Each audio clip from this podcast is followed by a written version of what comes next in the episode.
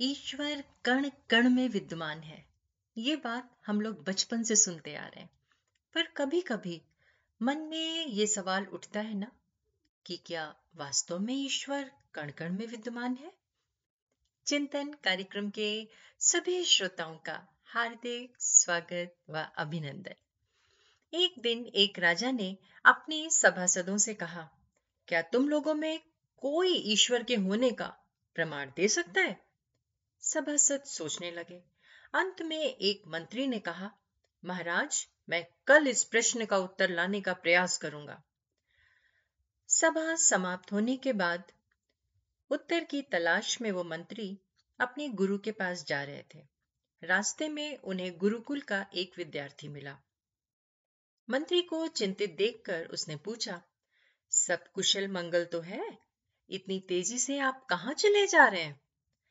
मंत्री ने कहा गुरु जी से ईश्वर की उपस्थिति का प्रमाण पूछने जा रहा हूँ।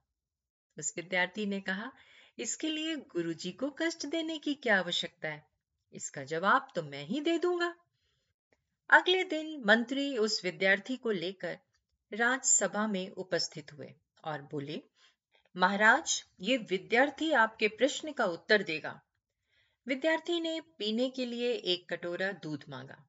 दूध मिलने पर वो उसमें उंगली डालकर खड़ा हो गया। थोड़ी थोड़ी देर में वो उंगली निकालकर कुछ देखता, फिर उस कटोरे में डालकर खड़ा हो जाता। जब काफ़ी देर हो गई तो राजा नाराज़ होकर बोला, दूध पीते क्यों नहीं? उसमें उंगली डालकर क्या देख रहे हो?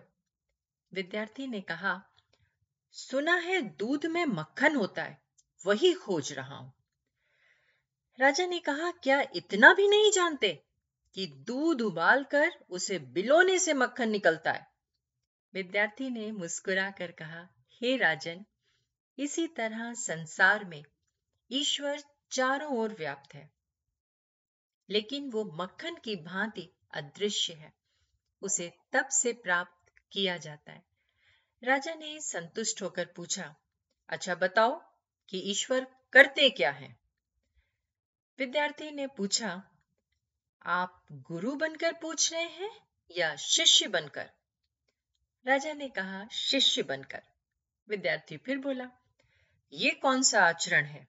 शिष्य सिंहासन पर है और गुरु ज़मीन पर? राजा ने झट से विद्यार्थी को सिंहासन पर बैठा दिया और स्वयं नीचे खड़े हो गए।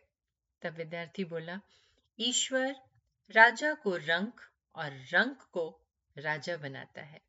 दोस्तों, ईश्वर की उपस्थिति के लिए किसी प्रमाण की क्या आवश्यकता है? हमारा इस संसार में होना ही इस बात का प्रत्यक्ष प्रमाण है। वो तो कण कण में है। जैसे दूध में मक्खन और दही दिखाई नहीं देते, माचिस की तीली में आग नज़र नहीं आती, ऐसे ही ईश्वर भी प्रत्यक्ष दिखाई नहीं देते। वो हमसे पूर्ण समर्पण और विश्वास चाहते हैं। ईश्वर के प्रत्यक्ष दर्शन के लिए ये अत्यंत आवश्यक है। चिंतन ज़रूर करिएगा। आप सबका दिन शुभ एवं मंगलमय हो।